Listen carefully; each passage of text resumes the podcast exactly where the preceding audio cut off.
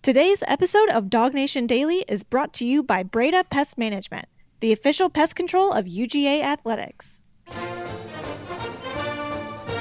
Presented by DawgNation.com. This is DawgNation Daily, the daily podcast for Georgia Bulldogs fans. Here's your host, Brandon Adams. In our worldview, Georgia is the good guys. The dogs are out there fighting the good fight to maintain college football supremacy, and any good story that has a good is it protagonist? Is that the right word? Kind of a fancy word. The protagonist, the good guy in a story. You got to have a villain out there. You got to have somebody sort of standing in your way. And so, in a good natured, hopefully fun, loving type of way, we like kind of pointing out the various bad guys that kind of pop up for Georgia from time to time. So and so said this, and so and so's doing this, and you know we kind of create a fun story as it relates to that kind of stuff. And sometimes the villains that emerge over the course of a period of time can be a little bit unexpected. Folks that you didn't necessarily you know sort of expect to be that. And I'll give you an example of this. And this guy is sort of back at it again. It's ESPN College Game Day host Rece Davis. Now I find myself sometimes in a weird position on a show like this because I find myself every now and then having to criticize that someone, generally speaking, I kind of like. I still like ESPN's College Game Day. I think there are some people who believe we're in the sort of post game day era, not as relevant a program as it used to be for a number of reasons. And maybe that's true. However, I'm still interested in where Game Day, the show that comes on at 9 a.m. on ESPN, where it travels to week to week. Still somewhat interested in what the figures involved in that show say. I think it was a huge mistake to get rid of David Pollack. We've talked about that before. I think ESPN overall, its stewardship of college football, I think it ought to be called into question when necessary. We'll do that on our show there as well. But generally speaking, I'm still, for the most part, a fan of ESPN's College Game Day. These are the folks that sort of set the parameters for the college football conversation that we all ultimately have. That may have used to be more true than it is now, but it is still somewhat true today that these are the folks that sort of pass out the talking points memo, and for the most part, the media all sort of sings from the hymnal uh, given to them by ESPN. So what ESPN types say matters to a degree. And what Rece Davis has been saying about Georgia, I would say this offseason, is just plain weird. And one more caveat before we kind of get into all this more deeply we do not have thin skin around here. You know, I am not that bothered by anybody making some sort of prediction of whatever against Georgia. This is sort of the you know the, the the opinion business. People want attention for their opinions. They need to make their takes a little hotter in order to get that attention. We sort of understand how the gears turn when it comes to the overall like incentive of hey i got to be loud enough that i get some attention for what i have to say. That's just the nature of it. People pretend otherwise, but behind the scenes, that's obviously true. That if you don't have somewhat of an outlandish take, then you're not going to have any attention. And obviously, no one gets into this business to completely avoid attention, whether they acknowledge that or not. So we understand all of that, but when there are takes and opinions that don't seem firmly connected to logic, we think it's our job to call it out because if we don't on a Georgia centric show, then who else will? Clearly, no one will. So we're going to step up and do that job and fulfill that role of pointing out not just when someone has a take against UGA, because we don't whine and cry about stuff like that, but we will point out when someone has a take against UGA that doesn't necessarily reflect, I believe, the facts at hand. And that's been some of the issue as it has related to Rece Davis thus far this offseason. As a quick reminder here, he has gone on any show that he can around the ESPN family of uh, networks here, making the case for what we've kind of jokingly started to call mighty Michigan because of the fact that so many in the media right now just seem to think this Wolverines team they got embarrassed by Georgia in 2021, uh, got beat by a TCU team that got embarrassed even worse by Georgia a year ago. That suddenly something apparently has happened for this Michigan team during the offseason in the midst and around Jim Harbaugh lying about hamburgers and whatnot, whatever else has been going on with him in the NCAA. Something's been happening around Michigan that has apparently made the Wolverines unbeatable, and uh, Jim uh, Harbaugh is going to apparently benefit from all of that. And Rece Davis has been more than happy to talk about that, including an example you've heard on this show before. Rece Davis making his case that this mighty Michigan team could be the number one team in the country. This is what Rece Davis has said about that. Michigan has a proven quarterback that I think is going to improve greatly this year. They've got the best cornerback in America in Will Johnson. They've got some transfers on both lines of scrimmage, including a pass rusher that should shore up some of the things that they've lost. And they've done a really good job in the transfer portal the last couple of years, particularly on the lines of scrimmage. They've got their running backs coming back, a couple of uh, wide receivers that might even be bigger threats. Uh, transfer tight end from Indiana, I believe. They I think if I had to fill out the ballot right now based on what I know, you know, what I the type of production I know I'm going to get, I think I'd put Michigan number one. So that's the case that Rece Davis makes for Michigan. And as I said before, he's fine to have that opinion. But but one quick response to all of that, and then I want to move on to like the latest, the newest thing that's out there, and this is perhaps you know more interesting than all of that. But one quick response: the issue we've always had with Davis, and that's not sort of chatter about Michigan, his reasoning for putting the Wolverines number one, apparently something that very few in the media seem to agree with. Georgia was an overwhelming number one in the preseason AP poll that came out the other day. The problem we have with a prominent voice like Davis saying what he says is is that's not enough of a case to argue against Georgia on behalf of Michigan. You need more evidence than that if you want to be taken seriously on what I believe is a fairly outlandish claim here right now that Michigan appears on paper better than Georgia. Because you can't give me, they got a transfer tight end from Indiana when Georgia can boast what is it, six players in the top 100 of the entire country, according to ESPN, the outlet that Rece Davis still works for. You may have seen this at uh, ESPN.com the last day or so. They've got Brock Bowers, a tight end ranked as the number two player in the entire sport. Now, eventually, we're going to get here on this at some point this week, but I love the fact that Bowers has sort of finally arrived and getting the attention that he deserves. So you can't give me, oh, they got a transfer tight end from Indiana when Georgia boasts the second overall player in the sport as, as its tight end spot, you know, here right now. Uh, you've also got Mykel Williams, rising sophomore. He's listed as the number 10 overall player in the sport. Uh, this is according to ESPN. Listen, there's a bunch of folks who may not even know who Mykel Williams is yet, but they're about to. ESPN says he's the 10th best player in the sport. Jamon Dumas Johnson, they got him at 24. Uh, they got Smael Mondon coming in uh, at 41. Sedrick Van Pran-Grangers are up there near the top there as well that Georgia boasts some of the very best players in the entire country.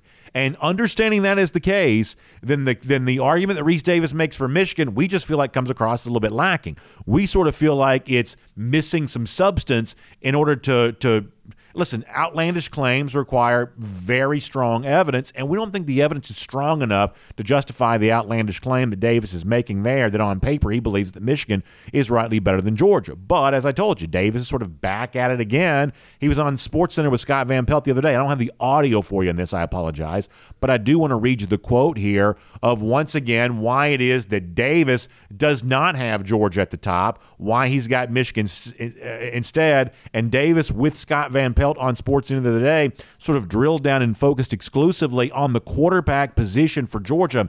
Let me read to you what Davis says on Sports Center. Uh, Davis explaining that it's quarterback, his reason for not having Georgia number one.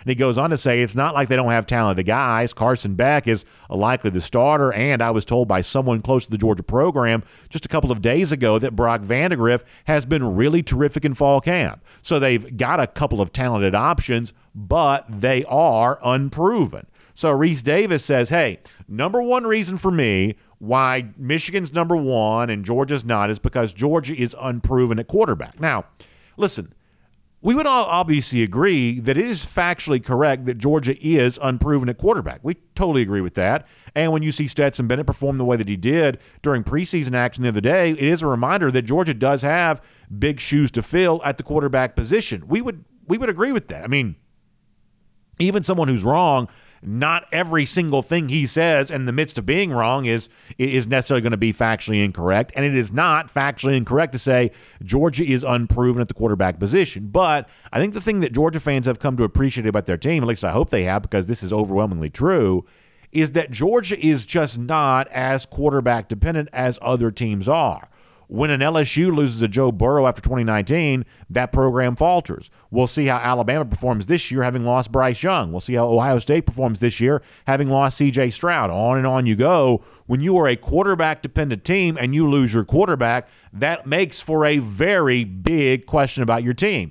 Georgia got excellent play from Stetson Bennett over the course of the last couple of years, but when you look at five first rounders on defense in 2021, uh, a player like Jalen Carter on the 2022 defense, go along with Christopher Smith and Nolan Smith and everything there, the continual presence of Brock Bowers, we would say that even though Georgia got stellar quarterback play, this is not a quarterback dependent team. So the idea of, oh, unproven at quarterback, that, that, that's enough for me to sort of doubt Georgia.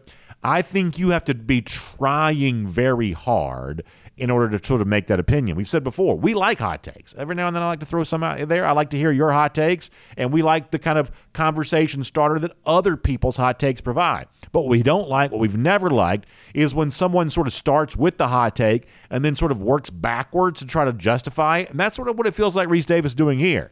Starting with the idea of Michigan being number one, then working backwards to get to the point of, well, if it's not Georgia, why won't it be? And then just sort of grasping for the absolute lowest hanging fruit of all of, oh, they are unproven at quarterback. As we have now said in the past, there are plenty of Georgia fans who are going to have a pretty good laugh about the idea that for a long time the national media sort of told Georgia fans you can't win a national title because of Stetson Bennett. And now people like Rece Davis would lead you to believe you can't win a national title without Stetson Bennett. I think a lot of Georgia fans have a pretty good laugh about all of that. Now, let me do two more quick things on this particular topic, and we're going to move on and talk about something that may be a little less pleasant for Georgia fans here right now. Here is the uh, first thing to sort of con- uh, consider there for a moment. In the future, there is going to be a knockdown, drag out battle happening in college football. Resources sometimes can be scarce. The financial resources in college football are obviously no different than any other financial resources in some other walk of life. And the SEC is about to be in a bare knuckled brawl with the Big Ten to be at the very top of the sport and the SEC has a lot going for it. It's got the most passionate fans, it's got the best players and the best teams. What the Big Ten has is sheer size. Relatively large states that have relatively large alumni bases, and there's this you know, sort of land grab here of going all the way to the Atlantic coast and pulling a Rutgers and a Maryland, all the way to the Pacific coast and pulling four teams out of the Pac 12. The Big Ten's big play to sort of make a push for college football supremacy is to see how big the league can get. The SEC is choosing a little bit of a different tact right now. But in this particular battle, you also have allies there as well. It's your media partners who pay these exorbitant rights fees, they become your allies in the battle. Now, I'm not telling you that everything ESPN says is supposed to be pro Georgia pro SEC because they're the SEC's media rights partner. But I am going to say this they are the SEC's media rights partner, and they're going to be the only SEC media partner moving forward in the future. So when the host of ESPN's College Game Day is taking such an anti SEC take uh, at the beginning of a season here, it's at least a little bit noticeable. Now, does Rece Davis have to be like Ministry of Defense and sort of argue on behalf of Georgia and the SEC at all times? Yeah, not necessarily. I, I would say that's not necessarily the case. But once again, just notice what ESPN does on behalf of the SEC, the only media partner this league has going forward. Just notice it. Just notice it. That's all I'm asking to do. Now, finally, there's this, and I've even been asked about that a little bit here this week. Of well, now that Georgia's number one in the coaches poll, overwhelmingly, number one in the AP poll, overwhelmingly, does this disprove the notion that Georgia has doubters for the upcoming season? People always sort of circle back to what admittedly was kind of an interesting, uh, you know, talking point a year ago that Nolan Smith, the great Georgia leader, vocal leader, had kind of invented the idea that Georgia was going seven and five or six and six, whatever the overall number was, and that somehow that has led some people to believe that the that the entire idea of Georgia having doubters ago was all this sort of invention, something that didn't actually exist. We pointed out time and time again that there were real substantial doubters of Georgia. And while Nolan Smith may have exaggerated some of it, he didn't speak it into existence. There was plenty of that prior to the start of the season, prior to the Tennessee game, and perhaps even moving on later into the year there as well. There were plenty of people willing to go on the record expressing some doubt about UGA. So you fast forward here to right now. Okay, well, what does it mean then that Georgia's the overwhelming number one in the AP poll, overwhelming number one in the coaches poll? What that means is it doesn't disprove the doubt, it just proves how wrong the doubters might be, right? I mean, when Rece Davis steps up and says what he says, hey, Michigan number one, Georgia unproven at quarterback, and he's now been doing this over and over again, and yet you see what's perhaps the wisdom of crowds here, coaches poll, AP poll, so heavily lined up against him. What you're left to conclude is not that the doubters don't exist, but the doubters have really put themselves out on a limb to make the case against UGA. And of course, a lot of this is just sort of fan and media talk. The Georgia program itself is not concerned with any of this. Kirby Smart on Saturday uh, told you that what he's concerned about is Georgia getting better, working to be the very best that it can be. And the idea of who's going to win the national championship, you would be led to believe for Georgia itself, the players, the coaches, that is the farthest thing from their mind right now, which is the way that it should be. Which is also why, since Georgia's not going to defend itself on stuff like this, we will The case against Georgia right now, we think is pretty small. The challenge of winning the national championship is obviously really difficult, but the idea you're going to handpick a team like Michigan that we've seen be inferior to Georgia before, that doesn't really come uh, with very much logic attached to it, at least in our mind. We've never told you it's going to be easy. Not easy for Georgia to win the national championship, not easy to pick Georgia to win the national championship. But it's also not easy to pick against them either. So when folks like Rece Davis do, our advice to them is be very careful because Georgia has a habit of proving people like you wrong. They've done it before, and come by the end of the season, they just may do it again. My name's Brandon Adams, and this is DawgNation Daily, the daily podcast for Georgia Bulldogs fans. Presented by Breda Pest Management. Glad to have you with us, no matter how you get to us across all platforms video, radio, podcast we just try to pump this thing out all across the fruited plain of platforms, and we're just glad you find one. We're glad it works for you, and we're happy to have you as a part of our program. Got a great uh, collection of folks in the building today, kind of working. We've had all kinds of stuff. Every now and then, you sort of have to. It's kind of like the old uh, Super Nintendo, or maybe like the original Nintendo. You have to sort of pull the cartridge out, blow on it, and kind of put it back in. That's what we're sort of doing here today. So uh, we're getting it all kind of fixed up, cleaned up, and ready to go because we got a really fun season on the way here, and we're happy to have you as a part of it. A big thanks to our friends at uh, Breda Pest Management who also make it possible for you here today there as well. The official pest control provider of UGA Athletics. Coming up pretty soon, a lot of us going to be lucky enough to be back inside Sanford Stadium again. When you're at these great UGA athletic venues, you're reminded that the company that protects these buildings from termites and bugs and critters and everything else. That's our friends at Breda Pest Management, the official pest control provider of UGA Athletics. Now, you don't get recognized that way unless you have a great history and legacy of doing great business for a very long time, and that is what Breda Pest Management's all about. In business since 1975, 125 employees out there working hard each and every day for the folks who've trusted them, including our friends at UGA there as well. And you get to now make the same decision. And when you do, let's just take our termite uh, uh, you know situation. Uh, for example, here when you trust Breda Pest Management as your termite provider, uh, as, as as that that company that protects your house from the termites, when you do that, you are going to put more money back in your pocket just for making that decision. That's what Breda Pest Management is all about. The strength, the success, the legacy they have that can be leveraged for your benefit by putting more money back in your pocket just for making the switch to Breda. So I hope you'll do that today. Find them online, bredapest.com. That's B R E D A. It's bredapest.com for more on that today. Let's uh, make sure we get that website, bredapest.com for uh, more on that today. Make sure you check them out. B R E D A, bredapest.com. And you can find out more about that today. All right, so it's uh, good to have all of you with us today. We're going to catch up with Mike Griffith here in a moment. We're going to do a practice report with Mike from what's been going on in Athens. A chance to watch some practice yesterday. That's always interesting. Uh, a chance to kind of look back on a scrimmage from Saturday.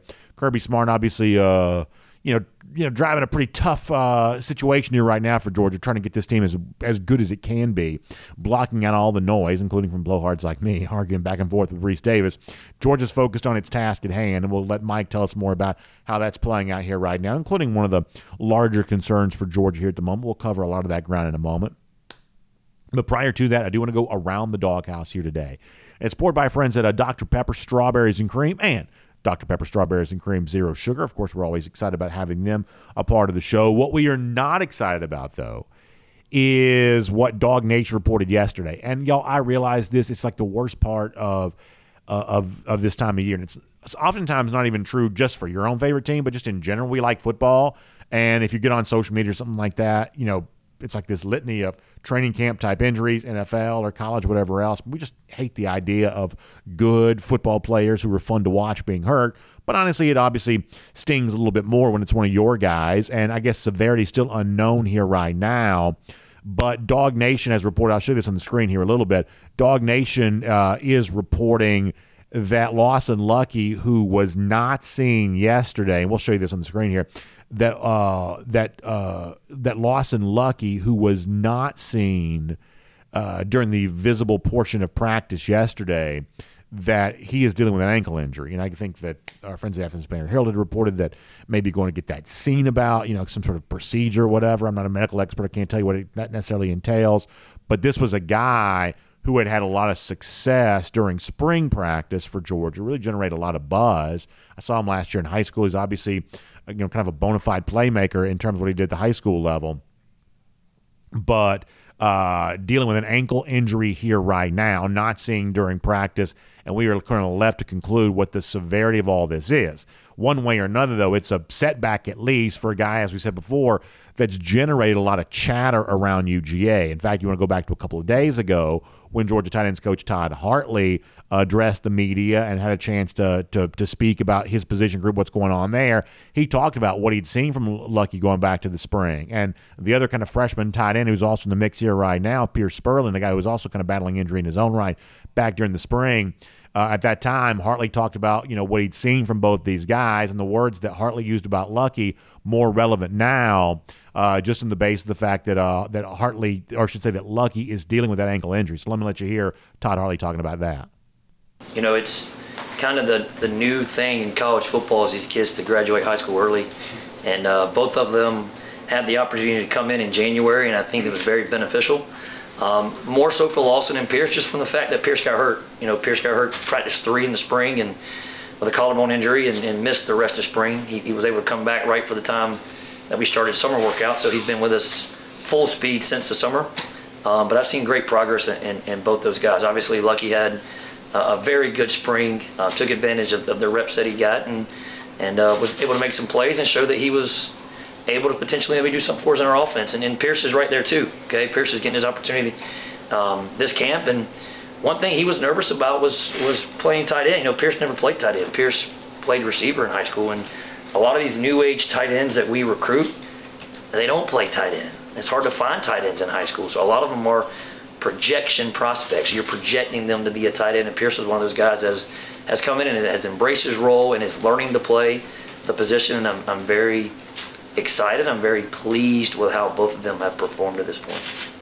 So I don't want to obviously say too much about the Luckie situation because frankly I just don't know how severe it is. Maybe Mike Griffith can tell us more about that here in a moment. But it's the kind of thing that you don't want to hear because a guy like Luckie was obviously uh, had such high hopes here for the season. We hope those uh, clearly remain for him during his freshman year. But as Hartley tells you there, hey, you know, as Pearce Spurlin comes back, that's also a guy they're going to be watching for here very closely here. And generally speaking you know, I'm still fairly high in the Georgia tight end situation here for this year. I think it was fun last night. If you go to the DawgNation YouTube page, you can see more of this yourself.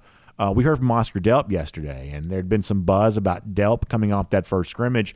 You know, Oscar is a guy that I still have very high, high hopes for. And the reason why I say still is because you know how it works. It's like when a guy comes in as a freshman, it's all the talk, all the chatter, and then after being on campus a year, it sort of turns into out of sight, out of mind here a little bit. And I think in some of the cases with Delp, that's kind of been the case. It's like there was so much excitement about what he could be when he first arrived, and then slowly people sort of get interested in other newcomers and what they may be able to do. There's always a new shiny thing to pay attention to. But oftentimes what we see is that year of seizing, that year of growth becomes the opportunity for a guy like Delp to truly take the next step. I believe that's the case. And the one thing you've heard over and over again is, well, Georgia doesn't have a Darnell Washington this year. Georgia doesn't have a weapon of that magnitude as the extra blocker when he wants to be the pass catcher. We've heard Darnell's done great things so far in training camp for the Pittsburgh Steelers. We know how good Darnell can be. And in all fairness to Oscar Delp, the fact of the matter is, Oscar does not have to be as good right now as Washington was a year ago. He simply needs to be better than whoever he's doing battle with on the other side when he's playing for Georgia here this year. And we believe that Delp can absolutely be equal to that task uh, here for this season, even if he's not quite ready to be uh, quite what Darnell was at the end of his Georgia career there a year ago. So that is admittedly my very, very, um, I guess, telegraphed attempt to sort of put a positive spin on what clearly you don't like to see. Injury update, chatter about a guy like Luckie being slowed down by an ankle injury here right now. But it is nonetheless a fact. And yet ultimately, it does not change what I believe is still a Georgia tight end situation worth being optimistic about. We clearly know that Brock Bowers is in the conversation to be college football's very best player. And even though there have been certainly some beliefs here that Georgia may play three receivers more, which takes one of those tight ends on the field, you don't do as many two tight end sets if you're playing with three receivers we still think there's an opportunity for Georgia to go big, heavy set, two tight ends when it wants to. And we think that Oscar Delp can be a very capable player there in that regard. So we wish Luckie well, and hopefully the, the injury prognosis for him ends up not being uh, too serious. We hope to be able to see him because we think he's a lot of fun to watch. But even around that, there is still, I think, reason to be optimistic, not just about what Brock Bowers can do in his final year, but also the Georgia tight end situation overall. And that is around the doghouse. And it's poured today by our friends at Dr. Pepper Strawberries and Cream and Dr. Pepper Strawberries and Cream Zero Sugar. So if you haven't tried this yet, this is your time to be able to do that. It's a brand new permanent flavor offering from our friends at Dr. Pepper. Now, listen, here's the thing you know I am truly a very big fan of Dr. Pepper. It's one of my favorite things to enjoy when the show's over with. I'm always racing to go to the refrigerator, popping a top on a uh, great can of Dr. Pepper. And if you haven't tried the Dr. Pepper strawberries and cream, Dr. Pepper strawberries and cream zero sugar, I believe it can be your new brand new favorite. So go to Kroger, pick some up, or wherever you're doing your grocery shopping, you're going to find it. It's from Dr. Pepper. You're going to love it. Dr. Pepper strawberries and cream. Dr. Pepper strawberries and cream zero sugar. Great to have them as a part of Around the Doghouse here today. All right, before we're done, one of the biggest games week one involving a Georgia rival has had a little bit of um, a hiccup for the opposition, and this could benefit the UGA rival. We'll tell you more about what that's about here. Also, major controversy uh, involving one of the great SEC, I guess, sort of folklore stories. You know, one of the things that has kind of made the SEC famous over the years. Apparently, the story has taken some kind of negative twists and turns. We'll cover some of that here before we're done on the program there as well. But before that, there is important business to be taken care of. Injury update on Lawson Luckie. What happened during Georgia practice? Uh, aftermath of the scrimmage on Saturday. Game faces on in Athens. Everybody getting ready for the 2023 season. Where is Georgia along the way on all of that? Let's talk about that right now. Uh, it is a practice report from our friends at Georgia Farm Bureau. Great to have Mike Griffith, all of you with us here today as a part of DawgNation Daily. From Athens and across the SEC or wherever the recruiting trail may lead, here's a DawgNation.com insider. We will say hello to uh, Mike Griffith. And boy, this is one of those things you know the season's getting close when we bring back our practice report uh, from our friends at Georgia Farm Bureau. Of course, Mike was there, got a chance to see some of that yesterday, and he joins us here today. Talk more about that. And obviously, Mike, we got to begin here with something that Georgia fans don't love, and that's injury reports this time of year. It's a fact of life when you talk about you know football and everything that goes on there. Uh, Lawson Luckie, the freshman tight end, not seen during the media portion yesterday. DawgNation reporting an ankle injury there on Luckie. What else can you add to the story here for right now? Well, I mean, you know, Kirby had said that there were a couple ankles that came out of the scrimmage. Brandon, I mean, obviously the, the most serious injury was was Raylan, and and we're going to wait and see, uh, you know, when he'll be back. That sprained knee, but other than that, I don't I don't think there's anything serious. Like sometimes you you hold these guys out uh, because you want them to be able to, you know, partake in the next scrimmage, or you limit their snaps. You think about Jalen Carter the other night with the Philadelphia Eagles played two snaps, right? And it was because they were going to have you know some um, contact scrimmages with the Cleveland Browns. So I think Kirby's just managing the roster. I, don't think there's anything uh, unusual or bad going on beyond what we already know. I mean, you know, you're, you're hoping Kendall Milton can get back up to speed at some point. Uh, maybe before October would be good. Um, you know, because I don't think you need him to win in October. I don't think you need him in September. So you know, you're looking at. Uh, you know, Branson Robinson coming back soon, though. Kirby says before the season, you wonder about Smael Mondon in the foot. Um, you know, the sooner the better, although I think Xavian Sorey is more than adequate uh, for, your, for your September schedule. Uh, Kamari Lassiter is a guy that Kirby's pressing to come back as well. So I, I don't think George is in bad shape. Um, I think George is fine in terms of, you know, where they're at. Uh, I think you get through one more scrimmage. I think you got one more hold your breath scrimmage this Saturday uh, you know, and, and I think the table's set for the season. And obviously, you know, as you said, you know, Georgia itself may be in an okay position, but you know, clearly for somebody like Luckie, it would generate some positive buzz during the spring. It would certainly be a personal setback for him if he's forced to miss some times. Obviously, you know, I don't have anything medically to add to that, but clearly, it'd be a personal setback for him, even if it was the kind of thing that Georgia as a team could absorb overall. Well, sure. I mean, but injuries are part of it, and you know, different guys go through it at different points. I mean, Ladd McConkey played half a year injured last year, and played played half the year. You know, even with all the injuries that he had, I, I think Luckie will be fine. I don't think it's anything serious, and um, you know, it's one of those things you manage. You know, you're when you when you have contact and you play as physical as Georgia does. You know, there's going to be a certain percentage of guys that get hurt. I mean, it just kind of comes with the turf, and you know, when your number comes up, it's your number, and you know, you hate to. You know, you hate to think about it like that, but that's just a you know a reality of, of football. It's a violent, physical game, and no matter how hard you prepare, you know, wrong place, wrong time, you know, it's, it's not hard to get uh, banged up a little, nicked up a little bit. What did you observe at practice yesterday, Mike? Well, I wasn't there. Connor was there yesterday at practice. Um, I can tell you more about the Saturday scrimmage. Uh, you know, from what I hear, Gunnar Stockton might have made a little bit of a move to get some number one reps. Brandon, I know that you and I talk quarterbacks a lot, and you know we try to you know work around you know what Kirby Smart's thinking, or you know based on what he's saying. But um, Gunnar Stockton was a guy that had a lot of success, completed his first ten or eleven passes in that scrimmage, and albeit they were high percentage passes uh, against twos and threes it's enough to generate momentum and maybe earn him some looks with the number one. And then, um, you know, both Vandagriff and Beck missed on some open throws early on. They they both had some opportunities, and you know, Beck had some of those moments that you know scare the head coach. You know, and and uh, you know, I think Vandagriff fired higher on some passes. I know there was one pass that went through Arian Smith's hands and were intercepted. I mean, Arian is a guy they're they're trying to give a lot of reps to. They're trying to work hard. You know, you got to build some depth into this receiving corps. I mean, you got you know, other than Ladd McConkey on the perimeter, um, you know, just how much of the playbook does Arian know? I think you'd like him to become more of a regular out there. I think last year Todd Monken described him as a situational player. Uh, you had Marcus Rosemy-Jacksaint, and you know Kirby was pretty hard on him too. You know, I think he did some okay things, and then he did some not okay things. Now, granted, it was you know there's a 106 degree heat index in Athens on Saturday, and from what somebody told me on the field, it was closer to 120 you get on the field, there's no air. So I mean, those guys were in some really, really difficult conditions, and Kirby wasn't letting up. Um, I'm a little, I'm a little, uh, you know, when I look at the receiving corps, I, know we talked so much about the freshman receivers, Brandon, so much about, uh, you know, BMAC and freshman receivers, and I'm kind of like, all right, well, well, where are they? You know, when, when are we going to hear about them again? You know, I mean, when when Pickens came in, I mean, we we heard about Pickens, we saw George. Well, where's that? Do they have a? I don't know that they have a guy like that. I'll be curious to see if we hear another name emerge, you know, beyond the regulars, right? Beyond the McConkeys and the Arian Smith and the Marcus Rosemy-Jacksaint and the Lovetts. And um, you wonder who else, you know, maybe Jackson Meeks. You wonder who else, Bell, who else could emerge, right? So to me, that's something to keep an, an ear to the ground for. Um, we know that Oscar Delp had a really good scrimmage, and and the and the reason that's important is because you're looking at Georgia trying to have that same amount of um, you know versatility with a double tight end set. I think you and I talked about that last Yeah. week.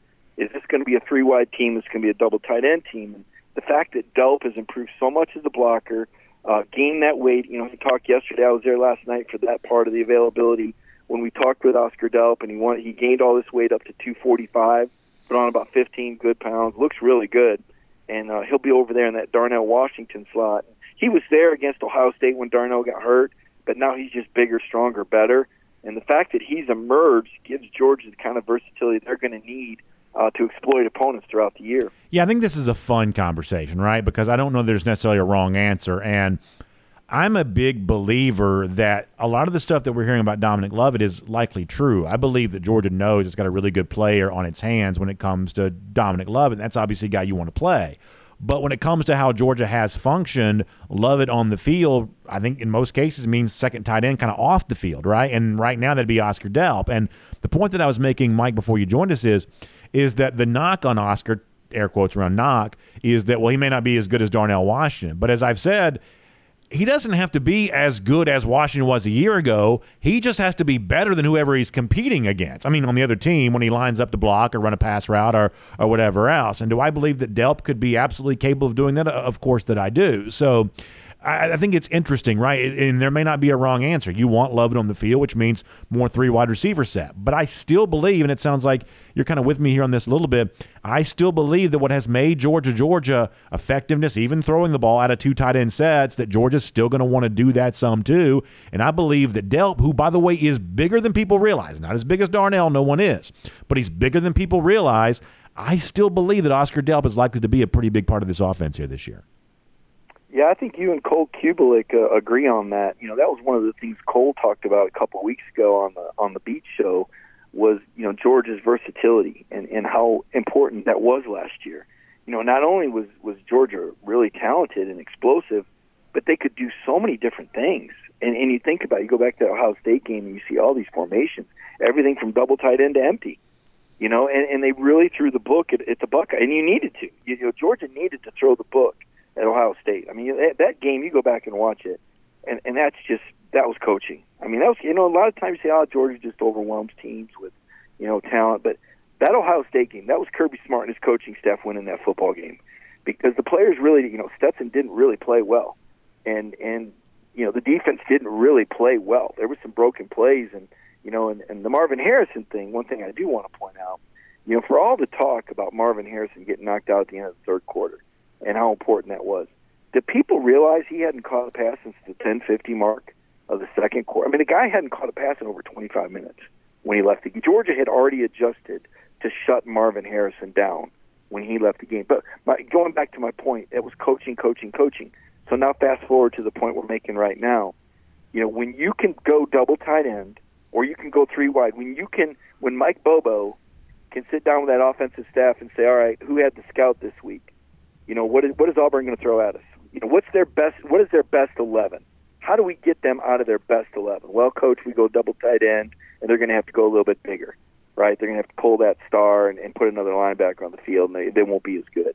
Or, you know, we got to make them faster. You know, we got to go three wide. We got to stretch them out. We got to get that linebacker in there, make him bring them. That's how Georgia plays it. That's how Kirby Smart plays it. That's pro style offense. They don't go out there like Josh Heupel and go here. Here we are. You know, hurry up, speed, spread. This is what we do every week. They don't do that. They say, what do you do well, and how can we make you have to beat us left-handed? because Georgia has so much talent and they're coached so well. And that's where, dialing this down another level, that's where not having your quarterback settled right now hurts you. Because one thing about Stetson is he was experienced and he could run the offense. And he had all those number one reps and he had all that timing down. Well, you're still splitting reps. You're still your quarterbacks are you know, you're still splitting reps. You still aren't settled. Now, I think Brandon and Kirby would never say this, because he's tried to, you know, pretend like the schedule doesn't matter. But I think if an Oregon was waiting for you in the opener or Clemson, I think he'd be managing this quarterback thing complete. I, I think he'd be managing it differently. I really do. But because the schedule is what it is, he'd be crazy not to. He'd be crazy. It's like poker. You know, if the dealer's sitting there with what, 16, is that when they don't take a hit again? And you've already got 18, you're not taking another hit. Is that a good analogy? I mean, you know more about card games than me. Why does Georgia want to push it? if you can stretch it out, if you can build more depth, if you can give all these quarterbacks more opportunity, more experience, build your quarterback room, you know, get more reps for more guys on the team, why wouldn't you do that with the schedule? So I think while this team is, you know, to me not as plugged in at this stage of the year uh, of the uh, as plugged in as maybe last year's was or the year before at this stage of the season, it doesn't need to be. It's this is going to be a team that's going to evolve and I, th- I think it will involve nicely. I think the schedule, you know, there's there's nothing wrong with the schedule working in your favor once in a while. Got uh, more from uh, UGA practice that's been going on there with the dogs here coming up. It's a Georgia Farm Bureau practice report with Mike Griffith here on DawgNation Daily here today. And of course, the friends at our Georgia Farm Bureau back with us. And you know how much they love football because they love Georgia. And we know what the sport of football means to the state of Georgia. And when it comes to understanding Georgia and the Georgians that live there, uh, no one's better at that than our friends at Georgia Farm Bureau offices all throughout the state of Georgia. They live, they work, they play in communities just like yours uh, across the great state of Georgia. And they're also providing great insurance options there for you there as well. So when it comes to your home insurance, your auto insurance, even life insurance, uh, you can get some great, great options on that with our friends at Georgia Farm Bureau. So I want you to find them online. It's gfbinsurance.com. That's gfbinsurance.com. Find out all the great uh, insurance offerings you get from our friends at Georgia Farm Bureau. You can find out why Georgia Farm Bureau truly is always the home team. So, Mike, let me finish with this. I believe that for me, for all the chatter around scrimmage on Saturday, practice stuff that's been observed, I would say that thus far, I think for everything for me is mostly business as usual there are only two things that rise to the level for me as someone who wants to see Georgia, as I like to say, go for three and 23. There are only two things that sort of rise to the level of being a concern for me. I am very interested to see how it plays out at the cornerback spot uh, opposite Kamari Lassiter. Obviously, you know, we expect Lassiter to hopefully be healthy and ready to go at the one cornerback spot. What happens opposite that, I do think, is an issue. Kirby Smart talked about better pass defense during SEC Media Day, so I'm watching that cornerback competition. I assume it's probably heading towards a positive re- resolution. And then for me, the, the the more significant issue is what is going on with the Georgia running game. I know you had some pretty pointed remarks at the end of your time with us here last week. Um, and while I don't know that I'd go quite as far as maybe you did a, a, week ago, I, I do think this is a team that probably needs to go out there and demonstrate in the games that matters most that it can run the ball, that it can do that because in the SEC, even in the modern game, that still matters. And I do think that's going to be a pretty interesting place to put a spotlight on UGA this year. Can they get healthy? Can they perform well? Can they do what needs to be done at the run, with the running game to go along with what we expect to be a pretty potent offense through the air at times? Oh, I'd agree with you. You know, I think that the running, I think the running game's always, you know, paramount. And I, I just don't think it's going to be as involved in the pass game because I don't think you have those. I don't think you have a Kenny McIntosh or a James Cook back there. You know, maybe Andrew Paul you know, Kirby told us that he's, you know, gaining some confidence in his knee, and you hope that that happens because it'd be great if he turned the corner and, you know, was able to do some of those things downfield. I, I just don't think it's in the cards for Georgia to use the use the backs as much in the running game, and that's okay because every year, you, you know, your personnel package is a little bit different. Every year, you have different skill position guys, and it, it's kind of a different mix. And then it's up to the coaches to say, okay, how do we maximize the talent we have? Like we're talking about Oscar Delp right now and while maybe he doesn't cave in the right, you know, he doesn't cave in a defensive line like Darnell did blocking. Hey, Delp can run away from you. You know, Big O could run over you, but but he didn't really run away from. Delp can run away from. Delp had an explosive play last Saturday, so he he brings you a little something there. I mean, we, we might be underplaying Oscar Delp a little bit, or or as you mentioned, you know, Lawson Luckie a little bit. You mentioned the guy that was out of practice, you know, with the ankle a little bit. You might be underplaying that a little bit. You didn't have a Lovett before.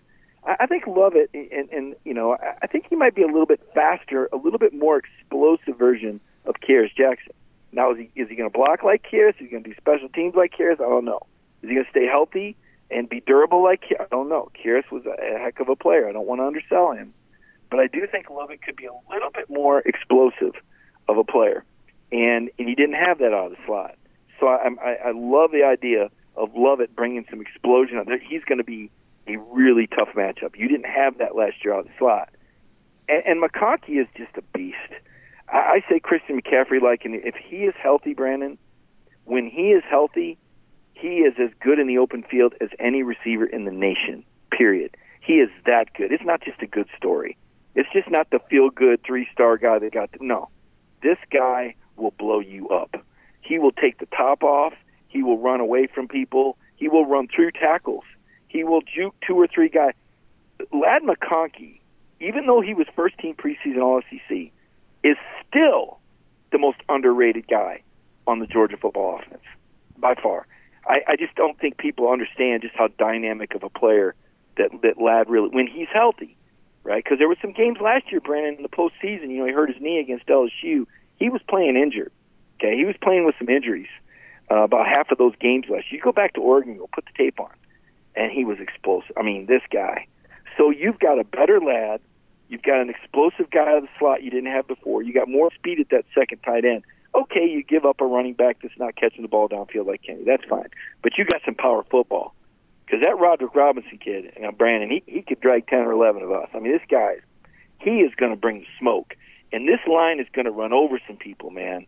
If you can just get that quarterback position settled and get somebody back there that Kirby trusts to make good decisions. And it's easier said than done.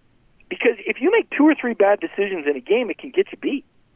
Right? I mean, you make all the great plays you want, but if you make two or three bad ones in the wrong game, you lose. Georgia almost lost to Missouri last year. That really happened. They almost lost to Ohio State. That really happened. And and I don't know that you have the same margin for error this year. Number one, because I don't think your defensive line is as good, and you and I can talk about that down the road. But number two, because I don't know what else is out there. Was anybody really spectacular last year? That Ohio State team that took Georgia to the stroke of midnight, they got beat by what? Three touchdowns by Michigan? How how good were they really? Right? And and TCU? I mean, now I will say this. you know, for all that, and I can't say it enough because I get so sick of the Texas hype. Texas didn't score an offensive touchdown at home against TCU last year, and Stetson and the Dogs put 65 on that team. So I, I don't want to hear more of this Texas. I Texas just maybe it's the color, maybe it's just the attitude. I just you didn't even bring them up, and I'm getting pissed off. But but well, anyway, I'm fired up. I'm ready to go back to the computer, BA. All right, Mike. to go back to work. Hey, uh, good stuff. We appreciate you being here, and we'll look forward to reading more from you there at DawgNation.com. Thanks for being here for a Georgia Farm Bureau practice report here today on uh, DawgNation Daily. All right, thanks, Brandon. Have a good one. Thank you. Let's take a look around the rest of the league. This is SEC Through. So I was saying this this morning. Here's where I kind of think the quarterback situation is for Georgia right now. I think that we are progressing along the way that I think many people sort of expected.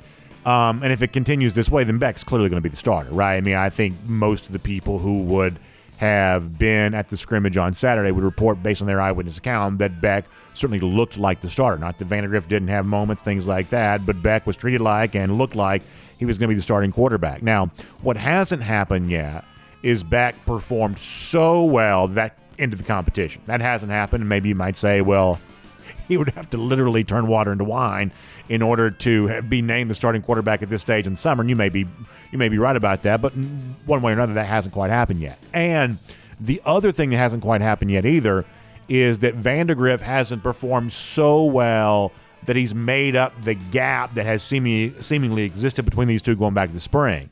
That Vandagriff has had his moments, and yet still number two behind Beck. And if we keep along this progression, then Carson Beck's going to be the starting quarterback, and there'll be room for Vandagriff to possibly play. As Mike said, Georgia's got a lot of games here this year where you would sort of expect to see multiple quarterbacks playing.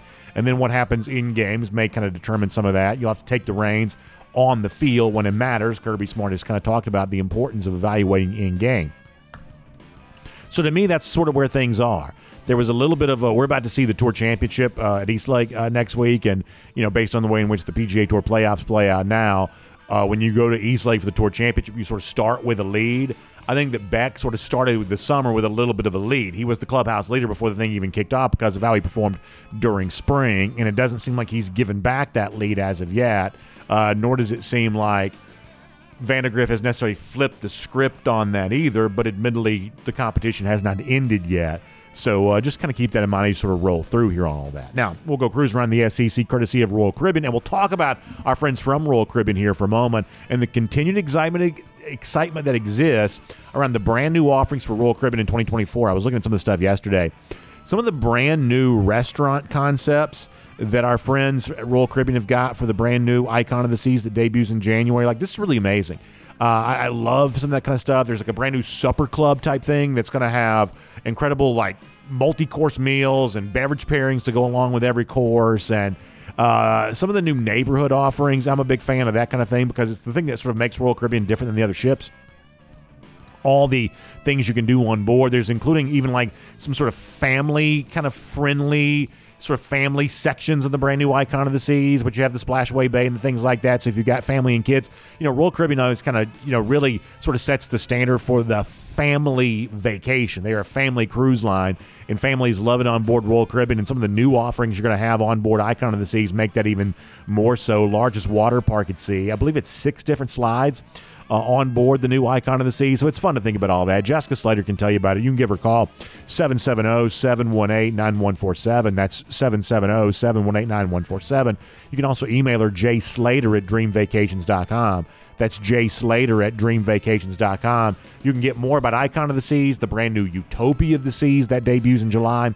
And of course, our DawgNation cruise in April of 2024, bigger and better than ever on board Allure of the Sea. She can tell you about all of that. I instead want to tell you about a couple of other things here for a moment, cruising around the SEC here. And I think that one of the things we're starting to do is get a little bit more acquainted with some of the things that are going on with some of the big early season games involving SEC teams, and perhaps one of the most interesting games involving like a Georgia rival, the biggest rival them the lousy Stinging Gators of Florida.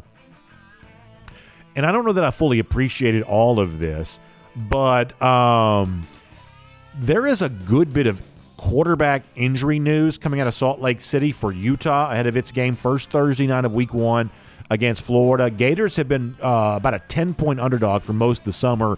The sports books that'll put out the early, what they call look ahead lines, you know, kind of early point spreads on games a long way away from happening. Florida has been about a 10 point underdog.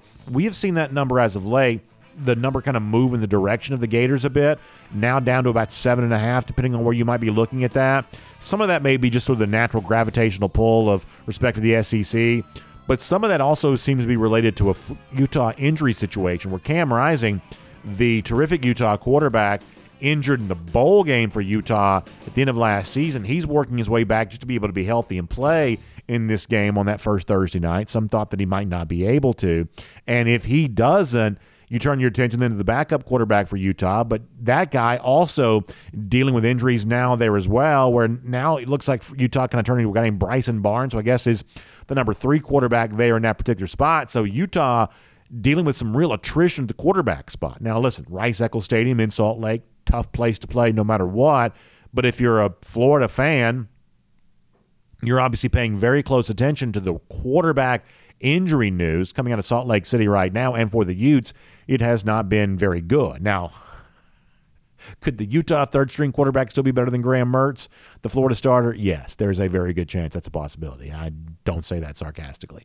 There's a very good chance that's a possibility. But as of now, uh, the game for Florida getting more and more winnable the more and more you hear about these uh, injury reports coming out of Salt Lake City on them. That's a very important game for Florida to establish any kind of positive momentum whatsoever. Because if you lose this one, even though Florida by virtue of the point spreads is expected to, all of a sudden every other game you play the rest of the year, Tennessee, shortly after that, the rest of the SEC slate, all of those games sort of ratchet up the pressure just a bit on that. So, an interesting quote from Alabama coach Nick Saban uh, this week, talking about his own quarterback situation there, where basically he was kind of sending the message out there to the three quarterbacks who are competing here hey, make it impossible for me not to play you. Make it impossible for me not to play you. And it's been kind of interesting to watch the way in which the quarterback chatter has kind of evolved there, where it seemed like after spring practice, this sort of looked like Jalen Milroe ahead of Ty Simpson. And then for a while, we heard a lot of chatter, you know, this Tyler Buchner kid's going to come in from Notre Dame and he knows Tommy Rees. He's going to save the day. And then that kind of died down. And a couple of weeks ago, and some of this was actually kind of driven by Greg McElroy, a guy you'd sort of think kind of knows because he you know, played at Alabama. He's kind of a rising star analyst. You'd sort of think he knows. He was sort of talking up Ty Simpson the other day. Simpson was really supposed to be the guy, but the best that I can tell now, we've sort of settled back into a situation where the pecking order is kind of like maybe it was always destined to be. Milroe, the guy who was ahead of Simpson a year ago, may still be ahead of him right now. And Simpson may be ahead of Tyler Buchner, who is likely going to be the third string quarterback at Notre Dame. And now he may be no better than third string here at Alabama there as well. And so the quarterback situation of the Crimson Tide is not stellar here at the moment. Now, they're going to have a very good offensive line. I believe Justice Haynes is going to have a very good freshman season. Quarterback play, not not a strong suit for Alabama, we're led to believe here right now the other chatter coming out of Tuscaloosa, apparently a lot of drops by wide receivers. So, you know, we've said before that the junior college transfer Malik Benson we think could have a very good year for the Crimson Tide, but the buzz hasn't exactly been positive for Alabama wide receivers either thus far. So I don't know. You can do with that what you will. And then finally, I'll mention this going back to the old days, the SEC, have you seen some of the stuff that's going on lately with Michael Oher, the offensive tackle who became famous, The Blind Side, the, the book by Michael Lewis first, then the movie. Of course, Oher went to Ole Miss and then went on to play for the Baltimore Ravens. He is now suing the Tuohy family that took him in. And I guess from Oher's perspective, that he thought he was adopted, but he wasn't. That was a apparently a lie. He says uh, that what it really was was what's called a conservatorship um, that the Tuohys had for him. Their perspective on that was that's what enabled them to sign the papers that allowed him to go to Ole Miss. And the NCAA wasn't going to let Oher go to Ole Miss if it's not for that. There's also some arguing and disputing here as it relates to some of the royalties from the movie uh, and kind of how that got paid out frankly, some of that for me is very difficult to understand. The Tuohys have kind of issued a response to the Oher stuff on this, saying this is not, from their perspective, not the first time that he has tried to what they've called shake them down for money, and they're obviously, you know, hurt by that. Or would say, I guess he's hurt by some of this kind of stuff there as well. Apparently, he is of the belief that they've cashed in more from the movie than he's been able to, unfairly so in his mind, A lawyer is, uh, I guess, moving forward with this. The Tuohy say that this is not the first time that Oher's tried to sue them, but previous lawyers haven't wanted to move forward with it. I guess the only thing I'll offer by way of a take on this, just I guess I'll give you two. First of all, this is really sad, right? Because I mean, I think when this movie first came out, it was kind of surreal for a lot of us that for a brief moment, like one of the biggest things in the world, this movie, Sandra Bullock won an Academy Award for it, was essentially about SEC football. It's just sort of really weird to see uh, pop culture and SEC football kind of intersect there for the brief time which that was the case. Way back when this movie was uh, first very, very popular. So to see it kind of dissolving now is obviously incredibly sad because otherwise it seems like it should be a, a really feel good story. And the other part of this is I don't know what's right and what's not as it relates to the story. But one of the things that always drives me crazy is when lawyers write this stuff up, the the documents they submit to court or the leaking of this publicly, lawyers are going to write this in the most salacious and explosive way possible because that's what they believe is right for their clients. Lawyers have a legal uh, obligation to do right by their clients, which means making the strongest argument possible on their behalf. And what ultimately ends up happening is is when the lawyer released the statement because it will go viral, it will make for nice news. People do remember the movie, they do remember the story. Therefore, there are more than a few media outlets who are happy just you know sort of just word for word, just sort of pump it out there, you know, as as the truth, because you know lawyers have the whiff of credibility. They're easy to get on the phone. Uh, they've always been very valuable sources because of those facts, and therefore the words they use are treated as gospel. And maybe what Oher's attorney is saying here is absolutely correct, but I think that lawyer statements, when it comes to the sporting world, need to be treated with more skepticism. Oftentimes they're not, but I believe they should be. And that's, I guess, the other takeaway I sort of had from the blind side issue there. So kind of a sad chapter for at one point in time was a very much a feel good story out of the SEC. It will make that cruising around the SEC courtesy of Royal Caribbean. And normally this is the time during the show that we would do a golden shoe or something like that. We're going to do that a little bit different here in a moment. So uh, uh, in, in a moment we're going we're going to do something a little bit different as it relates to that. So stick with me for a second. I got a little bit of a different message to share with you on that. I also want to give a shout out to our friends at the Finnish Long Drink. Of course, we love the Finnish Long Drink. A great chance to have a fun uh, lunch with them the other day. Uh, they're doing some great things, including introducing this peach flavored version of the Finnish Long Drink all over the place. And I tell you, the buzz around that has been so positive. People so excited about what they're bringing to the table right now. And we just really, really appreciate that. The most refreshing alcoholic drink you're going to find anywhere. We obviously love that uh, this time of year. And if you have not tried the peach flavored version, you're going to love that there as well. It's just like the citrus flavor, the cranberry flavor uh, in terms of the way people love it, but it's the brand new offering. So if you haven't tried it yet, go to thelongdrink.com. You can put in your zip code and you can figure out where you can pick up some peach flavored version of the Finnish Long Drink today. I mean, just look at the can right there. It looks awesome. Uh, it tastes even better. So try the peach flavored version of the Finnish Long Drink here today. I know you'll be really glad that you did there on that. Now, as I told you before, a little bit different type of thing here as opposed to a typical golden shoe. We got a message and I wanted to share this. Other day we honored some great teachers in our audience and Earl Wise sent this to me on Twitter saying that, you know, not quite a submission for that contest necessarily, but since we were honoring great teachers, he wanted to share some uh, sad news that maybe some of you are aware of there as well. Uh, Earl says a few days late for a Kroger Outstanding Teacher nomination. However, we lost a great teacher named Ashley Callahan way too soon. What Earl writes is last week she tragically lost her life in an auto accident. Taught science in DeKalb and Gwinnett and Walton, Oconee counties.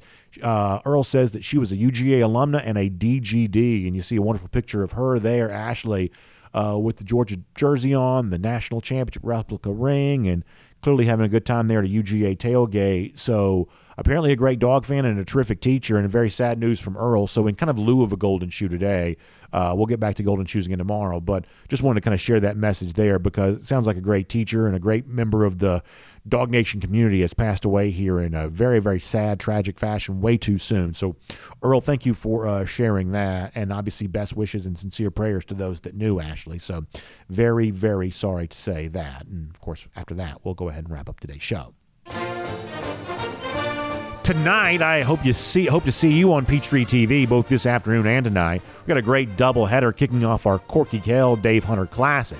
be at Kell High School. Fun matchup in the first game between North Atlanta and Johns Creek. And then uh, the evening game here tonight, also on Peachtree TV and streaming with our friends at Atlanta News First, uh, sees Kell take on Parkview. And obviously, Parkview a chance to watch five star wide receiver Mike Matthews, I believe, pound for pound, as exciting a player as exists in our state here right now. But also, both these teams really loaded with big time college prospects, including a handful of players on Georgia's recruiting radar, too. So if you have time to tune in tonight, we'd love to see you on Peachtree TV for that. Of course, streaming along with our friends at Atlanta News First there as well. Then it's Thursday, Friday, Saturday as well, including the game Saturday there at Mercedes Benz Stadium. So high school football is here, and we're excited about it. We'll see you tonight on Peachtree TV for that. We'll see you in Jacksonville coming up for the uh, world's largest outdoor cocktail party. Lousy Stinking Gators take it on the chin 73 days from now. That's our Gator Hater Countdown. We'll see you all back here tomorrow. DawgNation Daily, presented by Breda Pest Management. We'll look forward to talking to you then.